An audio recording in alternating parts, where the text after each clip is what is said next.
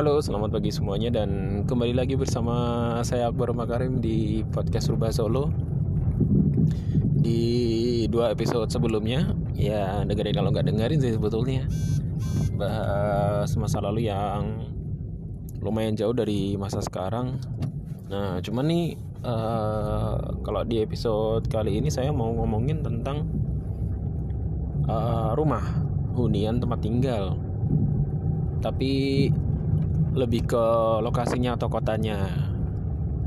Nah biasanya kan kalau misalnya kita mau bikin rumah itu kan mau beli rumah juga pertimbangannya kalau nggak duit terus habis itu juga lokasi kan.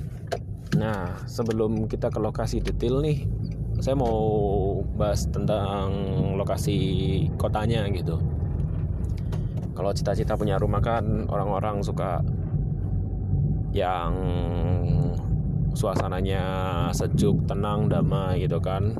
Biasanya nggak terlalu sepi, nggak terlalu rame, sama faktor tetangga juga perlu dipikirin matang-matang tuh kayak ya mudah-mudahan sih siapa sih yang nggak mau dapat tetangga yang nggak rese gitu kan terus kita buka peta gitu menuju kota yang mau dihuni gitu. Oke deh kita bikin rumah nih di sini. Ya tapi kan gak semudah itu gitu ya. Biasanya kan yang harus dirundingkan untuk masalah pemilihan kota untuk membeli hunian gitu ya. Entah itu mau apartemen mau rumah bentuknya. Itu pasti yang dirundingkan itu kan masalahnya kita mau beli rumah di mana nih? Kalau misalnya orang-orang yang nggak ngekos atau nggak nyewa gitu ya. Mau di mana nih gitu kan?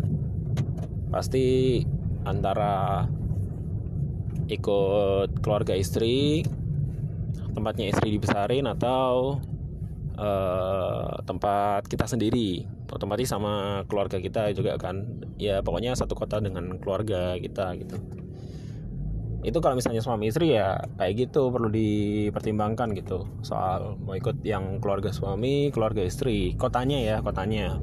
Bukan rumahnya gitu. Kota yang dituju buat hunian. Tapi perlu juga dipikirin masalah tentang ya kita ini kan kerjaan kan nggak pasti harus ada di satu kota gitu loh. Kan kita nggak ngerti ke depannya siapa tahu gitu. Dalam lima tahun mendatang dipindah ke luar kota atau keluar provinsi gitu. Belum lagi kalau misalnya keluar pulau gitu kan. Nah terus bisa jadi setelah lima tahun itu berpotensi untuk pindah lagi. Nah itu kan sayang kalau misalnya kita udah beli rumah gitu. Ternyata kita lebih sering berada di lokasi kita kerja gitu. Misalnya beli rumah di Semarang gitu kan. Sama sama-sama kalian berdua misalnya suami istri gitu sama-sama dibesarin di Semarang gitu. Terus pindah nih kudu pindah ke mana gitu misalnya Surabaya atau Jakarta. Ya kan rumahnya kan nganggur gitu. Otomatis cari rumah di daerah kalian kerja antara Surabaya Jakarta itu misalnya tadi kan contohnya kan Surabaya sama Jakarta. Entah itu mau ngekos mau nyewa uh, rumah gitu kan dua per dua tahun atau gimana gitu. Cuman ada juga yang misalnya oh hunian ini kosong nih ya udah buat investasi buat kita sewain aja gitu rumah yang nggak kepake ini. Daripada harus beli rumah baru mending di tempat uh, kerja itu di lokasi kota tempat kita kerja mending entah itu mau nyewa entah itu mau beli rumah juga. Kalau misalnya tajir melintir juga gak masalah gitu. Tapi kan semakin tahun properti itu dan tanah tuh semakin naik ya kalau nggak salah.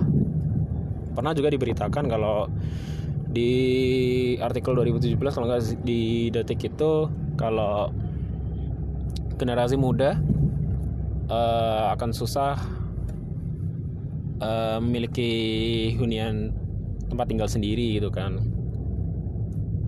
Well anyway kita balik lagi kan kalau misalnya punya rumah di kota yang kita tadi tuju itu eh punya rumah yang sebelumnya itu sudah kita beli tapi nggak pernah dipakai gitu kan karena harus pindah tempat uh, karena masalah kerjaan gitu ya otomatis disewain dikontrain kalau misalnya uh, sayang sama rumahnya gitu ya.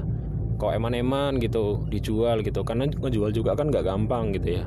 Belum lagi kalau misalnya beli rumah yang ditempatin ini eh beli rumah yang tadinya ditempatin terus jadi kosong ini KPR-an gitu kan ya gak gampang juga ngejualnya gitu. Terus ya gitu.